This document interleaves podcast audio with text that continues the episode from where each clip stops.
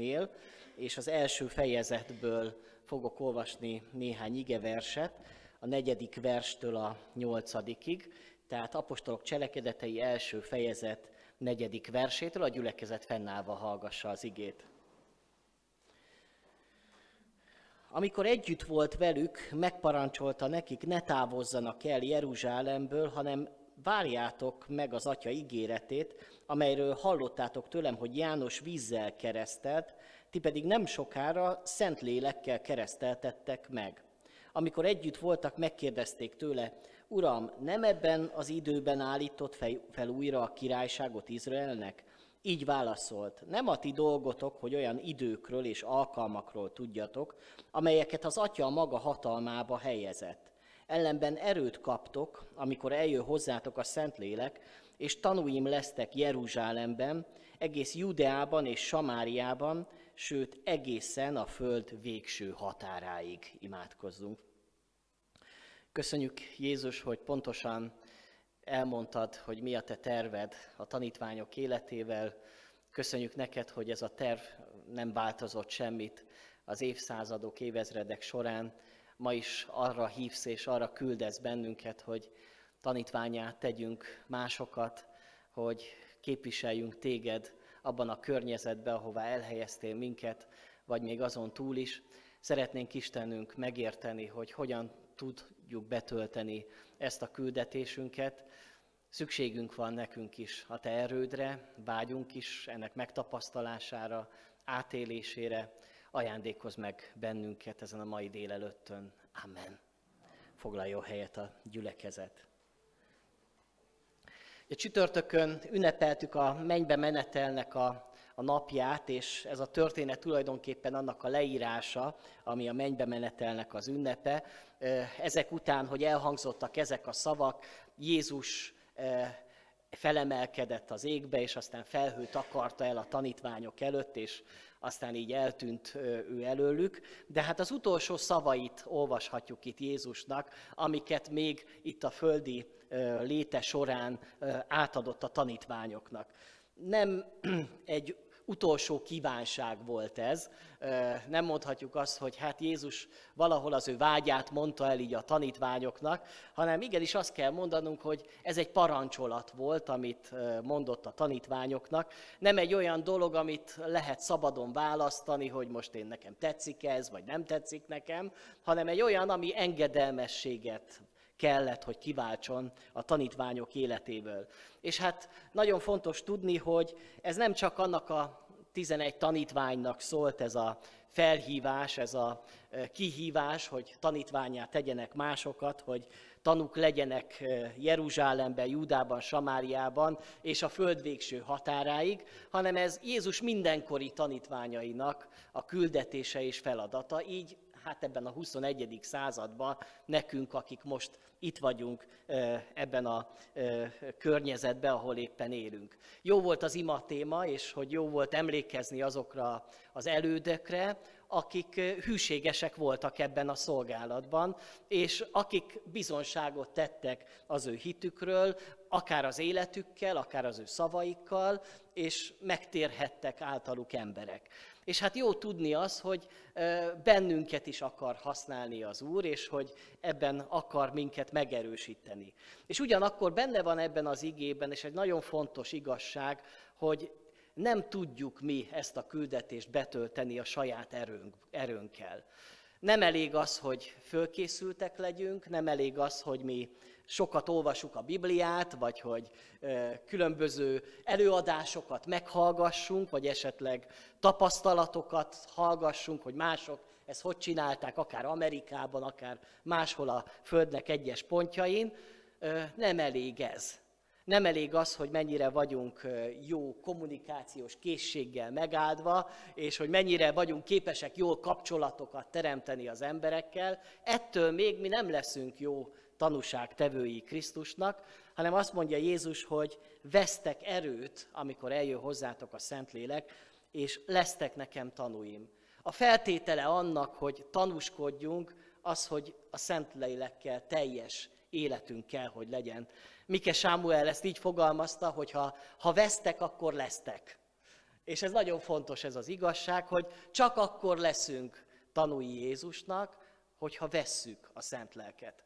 És persze lehet, hogy ilyenkor előjön bennünk a gondolat, hogy mi már vettük a szent lelket, hiszen megtért emberek vagyunk, és a mi baptista hitvallásunk, gondolkodásunk alapján a megtéréssel együtt nem csak Jézust fogadtuk a szívünkbe, hanem a Szentlélek Isten is a szívünkbe költözött, és ez valóban így is van akkor milyen ö, további teendőnk van. És én azt gondolom, hogy egy nagyon fontos igazság, hogy a szent lelket venni, az nem egy egyszeri esemény az ember életébe. Nem egy olyan dolog, amit úgy ki lehet pipálni, hogy na hát ez már megvolt mondjuk 50 éve, vagy 20 éve, vagy 10 éve, hanem ez egy olyan dolog, amit folyamatosan kell, hogy történjen velünk a mi életünkkel. Éppen pénteken egy ima ifit tartottunk Vácon, egy ilyen különlegesebb ifjúsági alkalom volt, amikor most azt mondtam nekik, hogy most nem fogunk tanítást hallgatni, most nem készültem, hát persze készültem, de nem tanítással készültem, hanem ezen az ifjúsági órán imádkozni fogunk. És akkor először, hát úgy, hát ez lehet, hogy unalmas lesz, hát nem tudunk most hogyan fogunk imádkozni. És mégis meglepő volt, hogy sokkal hosszabb volt aztán az ifjúsági alkalom, mint amennyire szokott, mert hogy annyira föllelkesedtek az imádságra. Ez nekem nagy öröm volt, hogy ezt láttam, ezt tapasztaltam a fiatalok részéről. És hát olvastunk igeverseket is, amik alapján aztán imádkoztunk, és az egyik igevers az volt, amikor az első keresztények imádkoztak azok után, hogy Pétert és Jánost elfogják, és aztán őket így megfélemlítik, és azt mondják nekik, hogy ne hirdessétek az evangéliumot. És hát, hát ők nem ijedtek meg, elmentek a tanítványokhoz, a többiek közé, ez, ez van leírva itt a apostolok cselekedeteinek a negyedik fejezetébe, elmondták, hogy mi történt velük, és akkor a gyülekezet egy szívvel, egy lélekkel elkezdett imádkozni. És én azt gondolom, hogy ez egy nagyon fontos dolog, hogy, hogy mi is imádkozó közösség, gyülekezet legyünk, hiszen a küldetésünk betöltése az valahol az imádkozó életből fog kiteljesedni. És azt látjuk, hogy ez a gyülekezet, az első gyülekezet imádkozó gyülekezet volt, akik mertek nagy dolgokat kérni, és azt kérték az Istentől, hogy az Isten adja meg, hogy bátran hirdethessék az evangéliumot, annak ellenére, hogy megfélemlítették őket, hogy nem szabad nekik hirdeti az evangéliumot, ők azért imádkoztak, hogy bátran hirdessük az evangéliumot, és itt jön még egy dolog, hogy nyújts ki a kezedet, hogy jelek és csodák történjenek. Egy kicsit a ima órához, hogy szerintem szükség van a jelekre és a csodákra is, és valóban néha úgy is munkálkodik az Isten, hogy csodák nélkül is, de azért legyünk biblikusak, és mondjuk azt, hogy igenis vannak csodák, és szükségesek a csodák a hívő ember életébe. És aztán azt olvassuk, hogy miután imádkozott a gyülekezet, megrendült az a hely, ahol együtt voltak.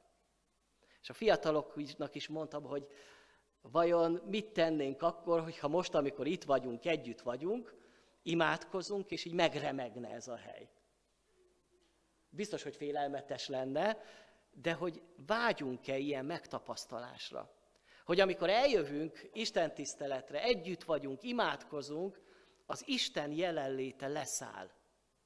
Az ő szent lelke leszáll. Megtapasztalható módon betölti a szíveket. Azt olvasjuk, megrendült a hely, és minnyáján megteltek szent lélekkel. És ezért azt nagyon fontos tudni, hogy ezek a keresztények már egyszer betöltekeztek Szentlélekkel. Hiszen pünköstkor azt olvasjuk, hogy minnyáján megteltek Szentlélekkel.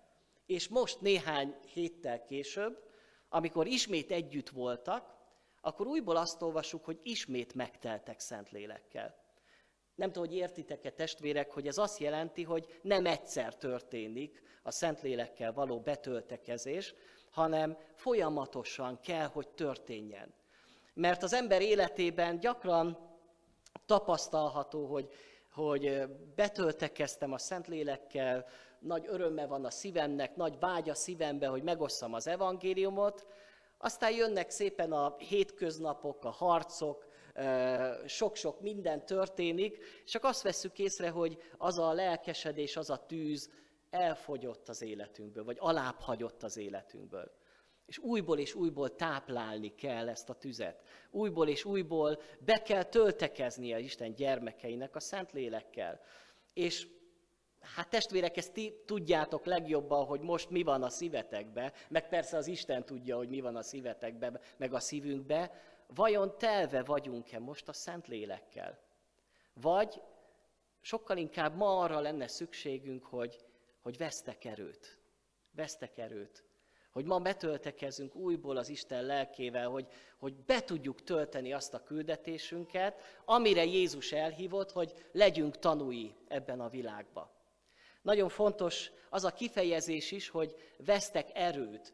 Ez nem azt jelenti, hogy a Szentlélek egy erő lenne. A Szentlélek nem egy erő, hanem a Szentlélek egy személy, ő maga a Szent Háromság Istennek egyik eleme és tagja, maga az Isten, akit nem is tudunk megérteni, mit jelent ez a Szent Háromság, de maga az Isten a, a Szentlélek, de a megjelenése az Isten Szent Lelkének az mindig erő, nem erőtlenség.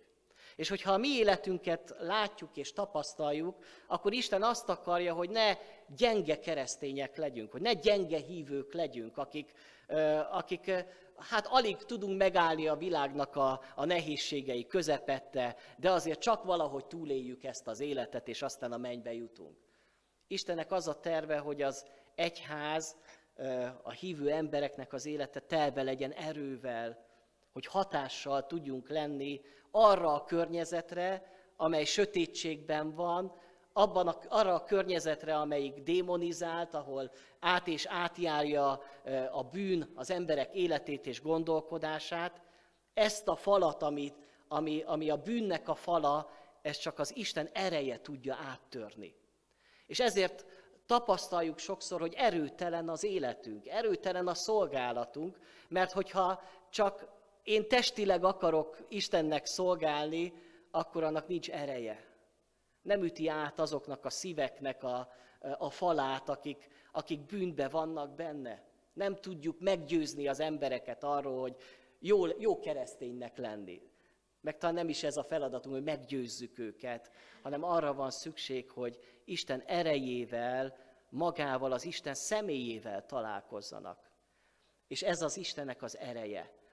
Erőre van szükségünk ahhoz is, hogy egyáltalán az életünket tudjuk élni hívőként, hogy, hogy, hogy hiteles emberek legyünk, hogy, hogy a bűnnel való harcunkban is szükségünk van Isten erejére.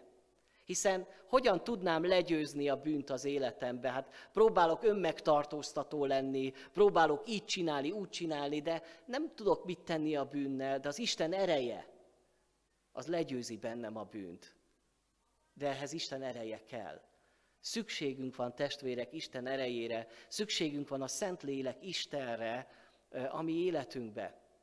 És ez nagyon fontos dolog, mert néha félünk a Szentlélektől.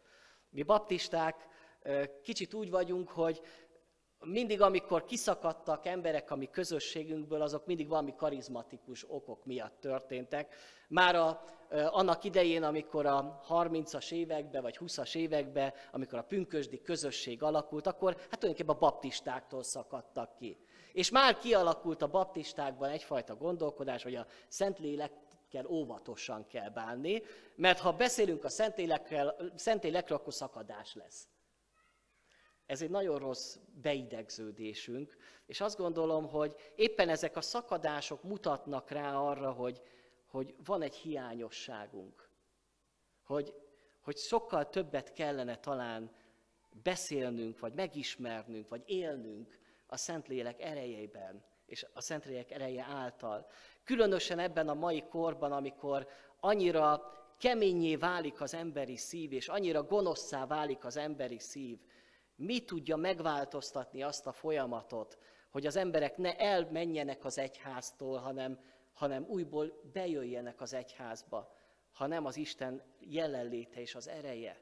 Ezért nekünk, baptistáknak is szükségünk van felfedeznünk, megismernünk a Szentlélek erejét az életünkbe, és aztán használni annak az erejét. Két olyan képet használ a Biblia a Szentlélekről, amik nagyon jó képek és erőt sugároznak. Az egyik a szél, a másik a tűz. Azt gondolom azért, mert az ókori ember talán ezt a két nagy erőt ismerte. Lehet, hogy ha ma íródna a Biblia, akkor elektromos áram, vagy nem tudom milyen erőt használna, vagy más erőforrásokat is tudunk, vagy ismerünk, de akkoriban ez volt a két leghatalmasabb erő, a tűz és a szél. Egyszer egy amerikai lelkipásztor mondott egy történetet, hogy az ő városukban nagyon sokáig nem volt szél, és nagyon rossz levegő volt, ilyen smog volt, a, smog felhő volt az ő városuk felett. És olyannyira rossz volt már a levegő, hogy az emberek már nem nagyon tudtak kimenni az utcára.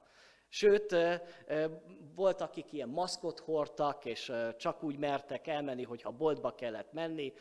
Már a óvodákat, meg az iskolákat is be kellett zárni, mert annyira rossz volt a levegő a városba. És aztán úgy kérdeztek egy szakembert, hogy mi szükséges most, hogy megváltozzon ez az állapot. És annyit mondott, hogy csak egy dolog szükséges, hogy jöjjön a szél. Hogy legyen szél, ami kisöpri innen ezt a, ezt a rossz felhőt, ami itt van a város felett. És akkor a gyülekezetbe is elkezdtek imádkozni, hogy jöjjön szél. És aztán néhány nap múlva valóban jött egy időjárás változás, jött egy szél, és kisöpörte, kitisztította a városnak a légkörét.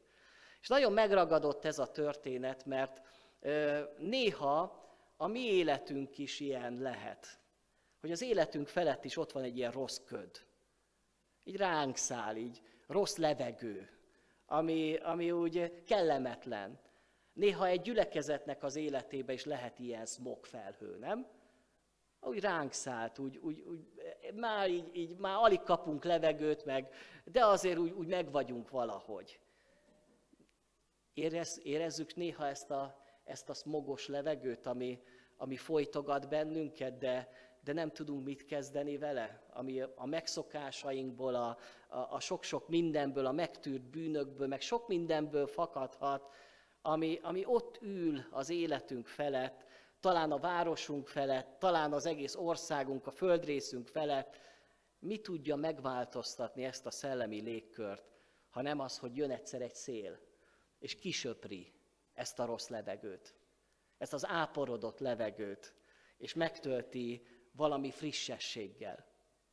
És úgy kitisztul az ég, hogy az ember, mit tudom, hosszú kilométerekig ellát, mert, mert semmi nem akadályozza a látását. Ez egy fantasztikus dolog, amikor az Istennek a, a lelke így, így elkezd munkálkozni, megmozdulni. Hogy az Ószövetségben is vannak ilyen képek, az egyik legismertebb kép az a halott csontoknak a, az életre kelése. Ez egy ilyen nagyon horrorisztikus kép, amit Ezékiel próféta látott, egy völgyben tele volt csontokkal, száraz csontokkal. Olyan csontokkal, amik már halottak voltak, mint hogyha egy vesztes csata után, egy háború után ott maradtak volna a holttestek valahol kiterítve a mezőn, és már eltelt az idő, és már igazából már csak a csontok maradtak ott. De azokat is szétszórtan voltak. Egy horrorisztikus kép. És aztán megszólal a proféta, hogy életre kell nekem még ezek a csontok. És hát tudjuk, hogy alapvetően Izraelről beszélt ott a proféta, hogy ilyen lelki állapotban van az én népem, mint a száraz csontok, nincs benne élet, csak valami van még, valami még látható. Sokszor elgondolkodom, hogy ez a kép nem jellemzi-e az egyházat, hogy van még valami, de igazából ezek már halott száraz csontok. Nincs benne igazi élet, nincs benne vitalitás, nincs benne igazi tűz, nincs erő. Életre kellnek ezek a csontok. Mit tud tenni az a néhány szétszórt csont, hogy, hogy élet legyen? Semmit. Semmit. Csak az Istennek egyszer csak jön egy szél. És a szél elkezdi megmozdítani ezeket a csontokat. És összeállnak a csontok, eh, először ilyen csontvázzá állnak össze, majd aztán még jön a szél, és aztán hús is lesz a, a csontokon, inak jönnek a csontokra, megelevenedik ez a, ez, a, ez a csont, élet lesz benne, és aztán azt mondja, hogy a végén ott van egy nagy sereg. Ez az életre keltő szél, ez a Szentlélek Isten, aki életre kelti a halott csontokat. És testvérek, azt gondolom, hogy, hogy ez a megoldása a mi életünknek, a mi gyengeségünknek, hogy szükségünk van, hogy a mi életünket is újból betöltse az Istennek a szelleme. Ugye az Efézusi levélben ezt annyira nyilvánvalóvá teszi Pálapostól, hogy ne részegeskedjetek, mert a borral léhaság jár együtt, hanem teljetek meg lélekkel. Mondjatok egymásnak zsoltárokat, dicséreteket és lelkiénekeket énekeljetek, mondjatok dicséretet szívetekben az Úrnak, és adjatok hálát az Istennek, az Atyának mindenkor, mindenért a mi Úrunk Jézus Krisztus nevében. Tehát ez az Isten akarata, hogy az övéi mindenkor betöltekezve legyenek Szentlélekkel, és aztán ennek a következménye az, hogy aztán dicséreteket éneklünk, és valami, valami új dolgok történnek a mi életünkben, a, mi, a mi létezésünkben. Még egy picit visszatérve, a másik kép az a tűz, ugye az egyik kép volt a, a szél, a másik pedig a tűz. És amikor Jézus azt mondja a tanítványoknak, hogy majd ti is tűzzel sózat, maradtok meg, tehát hogy tűz lesz majd az életetekbe. És ez a tűz, ez nem olyan tűz, ami, ami így az embert kiégetné. Annyira jó kép az, amikor Mózes látja az égő csipkebokrot. És azt úgy írja róla a Biblia, hogy az a bokor éget, de nem égett el. Hát ilyen tűz nincsen, nem? Hát, hogyha ég egy bokor, akkor az, az elég. Tehát ott, ott aztán lesz belőle hamu. De abból a bokorból nem, ez nem bántotta ez a tűz azt a bokrot. És én azt gondolom, az Isten tüze ilyen, az nem égeti ki az embert, az nem tesz kárt az emberbe. Egy dolgot éget ki Isten tüze, az a bűn, amit kiéget az ember szívéből. De olyan tűz az Istennek a tüze, hogy, hogy nem égeti ki az embert, hanem sőt, olyan erőt ad neki, olyan tüzet, olyan buzgóságot ad neki, ami semmi mást. Vajon ott van-e a szívünkbe, ott lobog-e a szívünkbe az Istennek a tüze? Vagy ilyen tartaléklángon vagyunk, ugye, mint lehet, ugye, amikor főzünk, akkor ott is le lehet venni a tüzet, egy kis tartaléklángra, vagy amikor fűtünk, akkor is tartaléklángra, de nincs igazán ereje annak a tűznek akarjuk-e és vágyunk-e arra testvérek, hogy az életünkben újból fellobogjon ez a tűz. Újból átsöpörje az életünket az Istennek a szele, és, és valami más dolgokra indítson bennünket. És hogy mennyire fontos volt ezeknek a tanítványoknak ezt átélni, vagy, vagy megtapasztalni. Azt mondja nekik Jézus, hogy most egyelőre ne csináljatok semmit. Mert amíg nincsen Szentlélek, addig nem tudtok mit csinálni. Ö, én is el fogok menni. Ők persze nagyon érdekes, hogy valamilyen érdekes ilyen teológiai vitába akartak keveredni még Jézusra, hogy most akarod helyreállítani az Isten országát, vagy máskor, és azt mondja, nem ez a dolgotok, hogy ezeket tudjátok. És gyakran azt gondolom, hogy ez jellemzi néha a mi életünket is, hogy mi szeretnénk ilyen nagy titkokat megtudni, nagy igazságokat, nagy mély teológiai tudásra szertenni, de azt mondja Jézus, hogy nektek most nem az a dolgotok, hogy mindent megtudjatok, minden kérdésre választ találjatok, hanem a ti dolgotok csak annyi, hogy, hogy vesztek erőt és lesztek nékem tanúim. És ez az, amit nekünk is meg kell értenünk, hogy, hogy Isten ma is ezt akarja a mi életünkkel. És hogyha elgondolom azt, hogy kik azok az emberek, akik ott vannak Jézussal, ott van Péter, aki előtte néhány nappal, vagy néhány héttel háromszor megtagadta az Urat. Hát ő lesz majd az az ember, aki majd a, az embereket Jézushoz fogja vezetni. Hát a saját erejéből arra képes, hogy megtagadja Jézust. Erre képes. Ott van Tamás, aki el se tudja hinni, hogy Jézus feltámadt. Szóval amíg a szememmel nem látom, amíg meg nem fogom, addig én nem hiszem el. Ez a Tamás majd képes lesz tanúskodni Jézus Krisztusról. A saját erejéből nem. És testvérek, hogyha mi életünket is látjuk, akkor azt kell, hogy lássuk, hogy mi nem fog menni. Én nem vagyok egy bátor ember, én nem vagyok egy e, igazán e, jó e, prédikátor sem, aki, aki tudja meggyőzni az embereket a, a, az igazságról. Emberileg nem. De ha jön a Szentlélek, akkor, akkor minden megváltozik. És ezek az emberek visszatérnek Jeruzsálembe, és megvárják azt, hogy eljöjjön pünkösd, egészen addig csak imádkoznak, és kérik azt, hogy teljesedjenek be ezek az ígéretek az ő életükbe, és amikor beteljesedik, akkor valóban megtapasztalják, hogy működik. Működik. Működik az Isten ereje. Szerintem maga Péter is csodálkozott akkor, amikor pünköstkor betöltötte őt Istennek a lelke, és kiáll, és bátran elkezdi hirdetni az evangéliumot. Szerintem maga is, mit csinálok én most, tehát hogyan történik ez velem. Nem készült erre a dologra, de az Isten lelke elkezdett benne munkálkodni. És ott volt a többi tanítvány, akik pedig elkezdtek idegen nyelveken beszélni, hogy a nép meg hallotta az ő prédikálásukat, és értette mindenki a saját nyelvén.